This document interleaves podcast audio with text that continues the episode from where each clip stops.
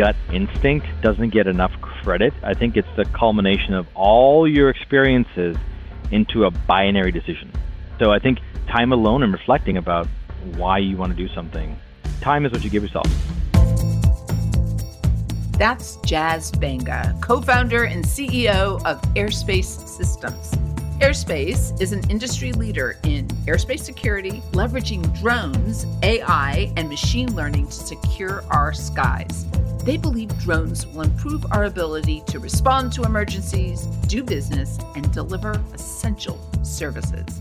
We talk about taking apart toys as a kid, being the kind of person who runs towards an explosion, and how important it is to give yourself time to reflect. I'm Maureen Taylor, and this is Think Like a Founder. I understand that your grandfather was a builder and that he was a very influential person in your life, especially when you were growing up. Can you describe to the audience, people listening, what was the impact that he had on you?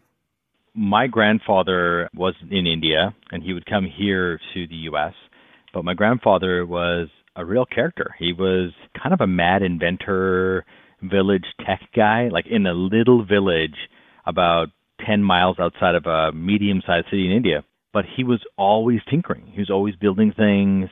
He was the first Hasselblad camera repairman in India. So he was really into, you know, tech and gizmos and gadgets. And when he would come over to Canada, where we grew up, and he would visit us, and the first thing he would do when he brought a new toy to me, he'd write a date on the bottom of the toy, and it'd be like 30 days out, and he'd say, okay, son, you're going to get to play with this toy for 30 days, and then we're going to take it apart. I'd fight it for the first bit. I'm like, oh no, it's working perfectly fine, this robot. Why are you taking it apart? But eventually we would open it up. So he taught me how to use screwdrivers and open up things. And then eventually it got to the point where I wanted to open the toy the day I bought it. And so what he did is he really instilled this curiosity in me and how things work. And I think that was probably the greatest gift that my grandfather gave me. He would really make me think about all the work that went on behind the scenes to make something really amazing. Being curious or having that student mindset, always wanting to learn, we kind of think is one of the key components of being a founder because it prepares you to always be ready for something uncomfortable or you see something because of this curiosity or yen to learn more. It is actually helpful in the risk taking part of it. So, how do you approach it, and do you agree with that? The term I've heard time and time again is beginner's mind, and it's really hard to do. We had started Airspace, you know, five years ago raised about $35 million. The company was really on a great track. Last year, in January of 2020, we had won a bunch of contracts all of Major League Baseball, all of these airports, all over the place, and everything was just kicking butt. And then came March. The entire world went zoop, right?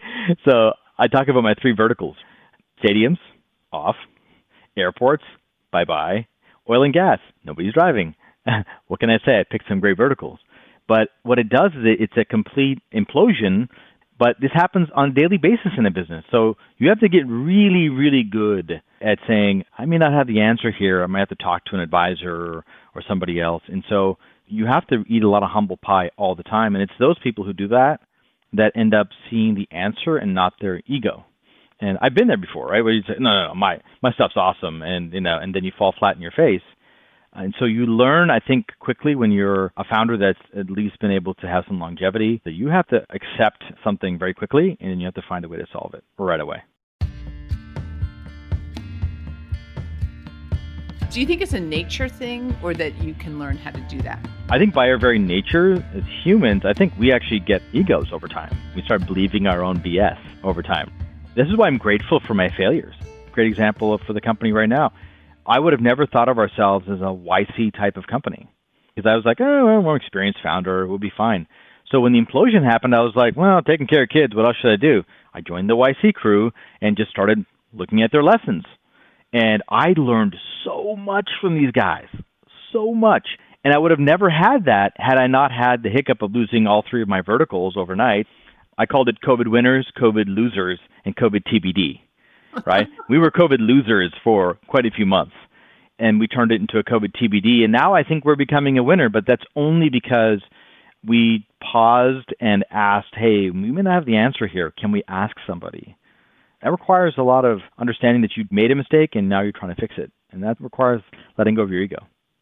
Or the balance between confidence and humility, because humility just means, huh, I need to know more about this situation, versus arrogance and insecurity. I know a lot of founders who have done really well in their first company and then they go on to have a string of failures and it psychologically really damages them. And then there are a lot of founders I know that have dare stepped. I find that those founders that I know seem to have more of a foundation because they weren't as lucky, but they earned it. I think like anything, you're you're going to have to get through the rough times, but do you let them kind of fester or do you try to go to find new solutions?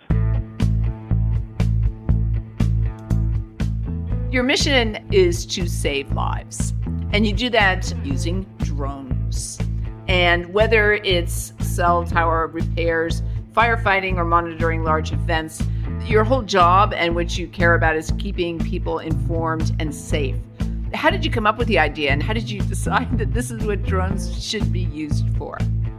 It was based really on hobbies. One could argue my previous companies were just funding my hobbies of building things and I had just built.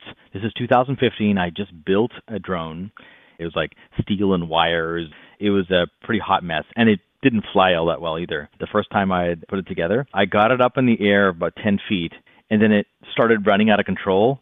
What I'd done is I'd installed the control wires backwards, so my left was right and right was left, so nothing was flying right. The drone flew into a tree, just missed a girl reading a book, and I was like, uh, okay, this is not good. Drones could really do some damage too. So I picked up the pieces, put it back together again, and one of my friends asked me to go over to his house in Mill Valley. He had said, hey, I got this place on a mountain. Can you do some photography with your drone to kind of show me what the area looks like? And so I fly the drone over his house, and this time I got it flying right, so it's at least flying in a straight line.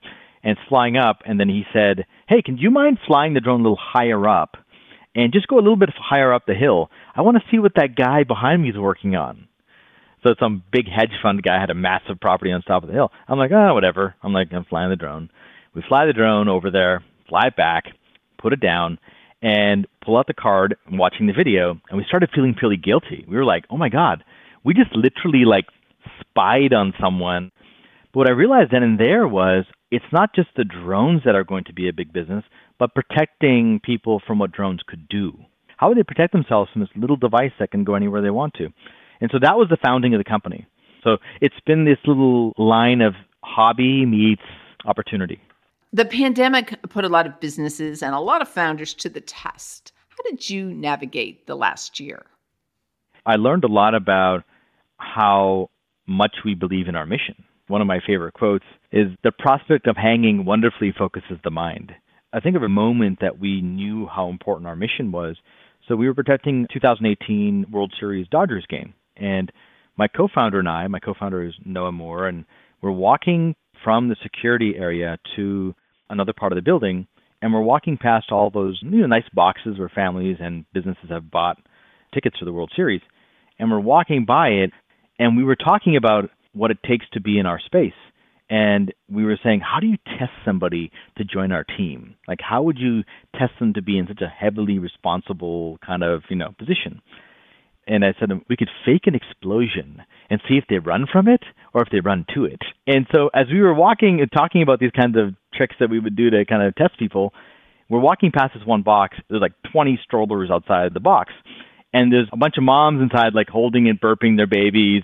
Noah and I look at each other and we're like, uh, no pressure. And so I think that it comes back down to your mission. My job is to protect these people when they're out with their families. And so when you have that kind of a mission, and it doesn't have to be life and death for everybody, but when you have that mission and you remember it, it makes you take the kind of the hard path and eat the humble pie because you know that, hey, that's the end game of what we're trying to accomplish.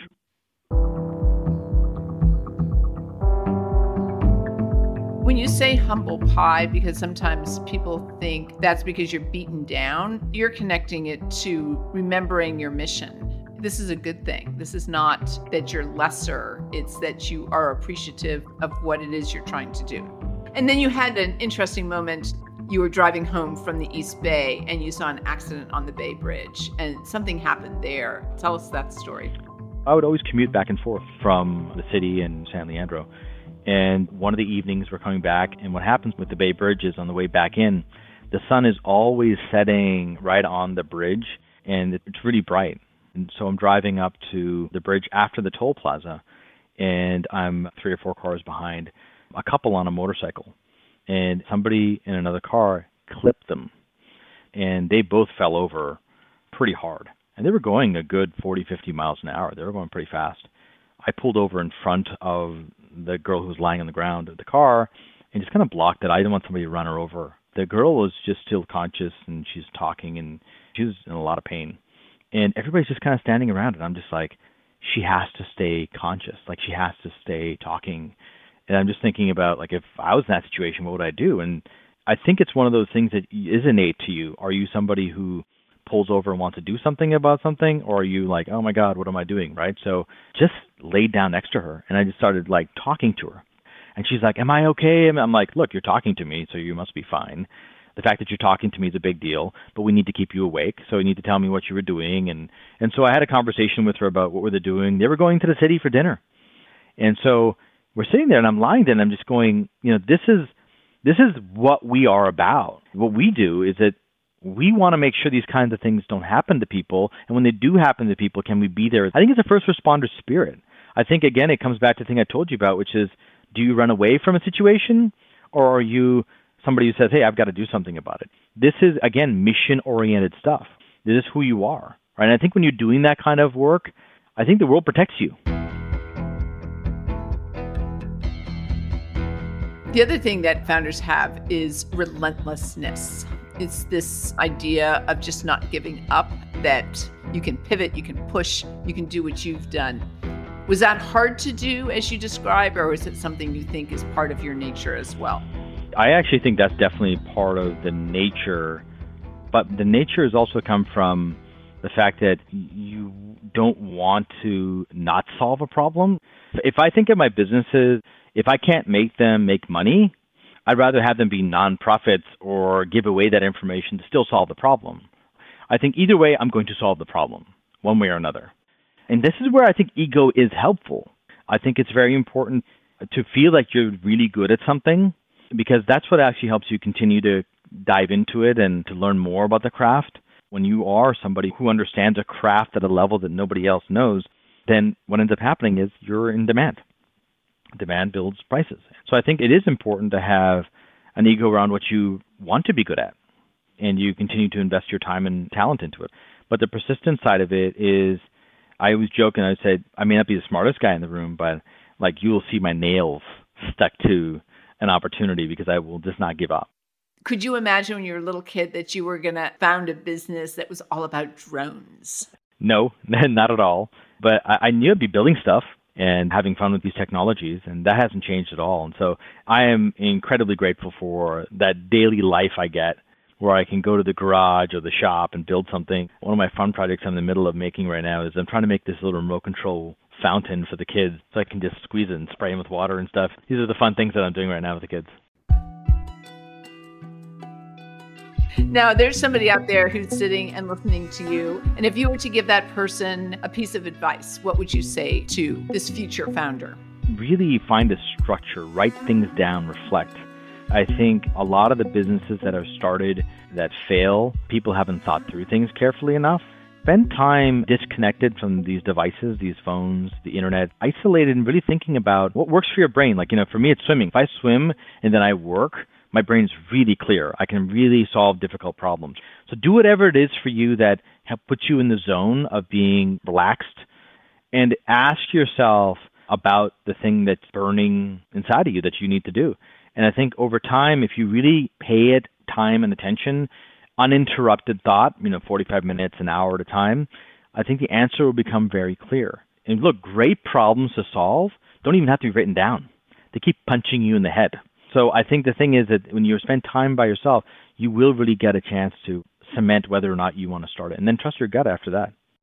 There is an interesting balance between intuition and data or the study and the influence of experts and just what your gut tells you. And as you get to know yourself better, you get better at respecting both. And I think that that gut instinct doesn't get enough credit. I think it's the culmination of all your experiences into a binary decision. You're like, go, no go.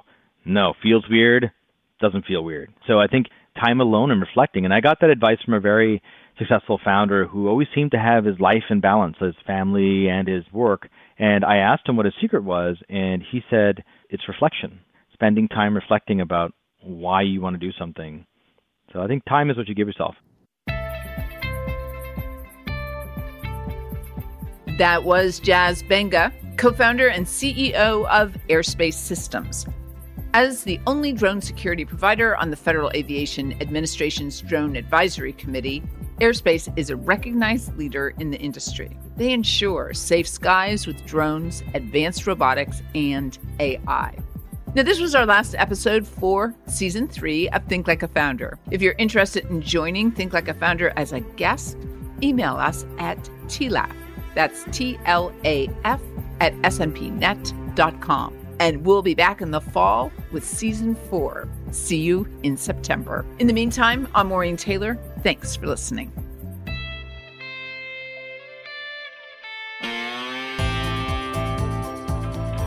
Think Like a Founder is produced by SNP Communications in San Francisco, California. Learn more by visiting us at snpnet.com or connect with me, Maureen Taylor, on LinkedIn to continue the conversation there. Series producer is Roisin Hunt, sound design by Mark Ream.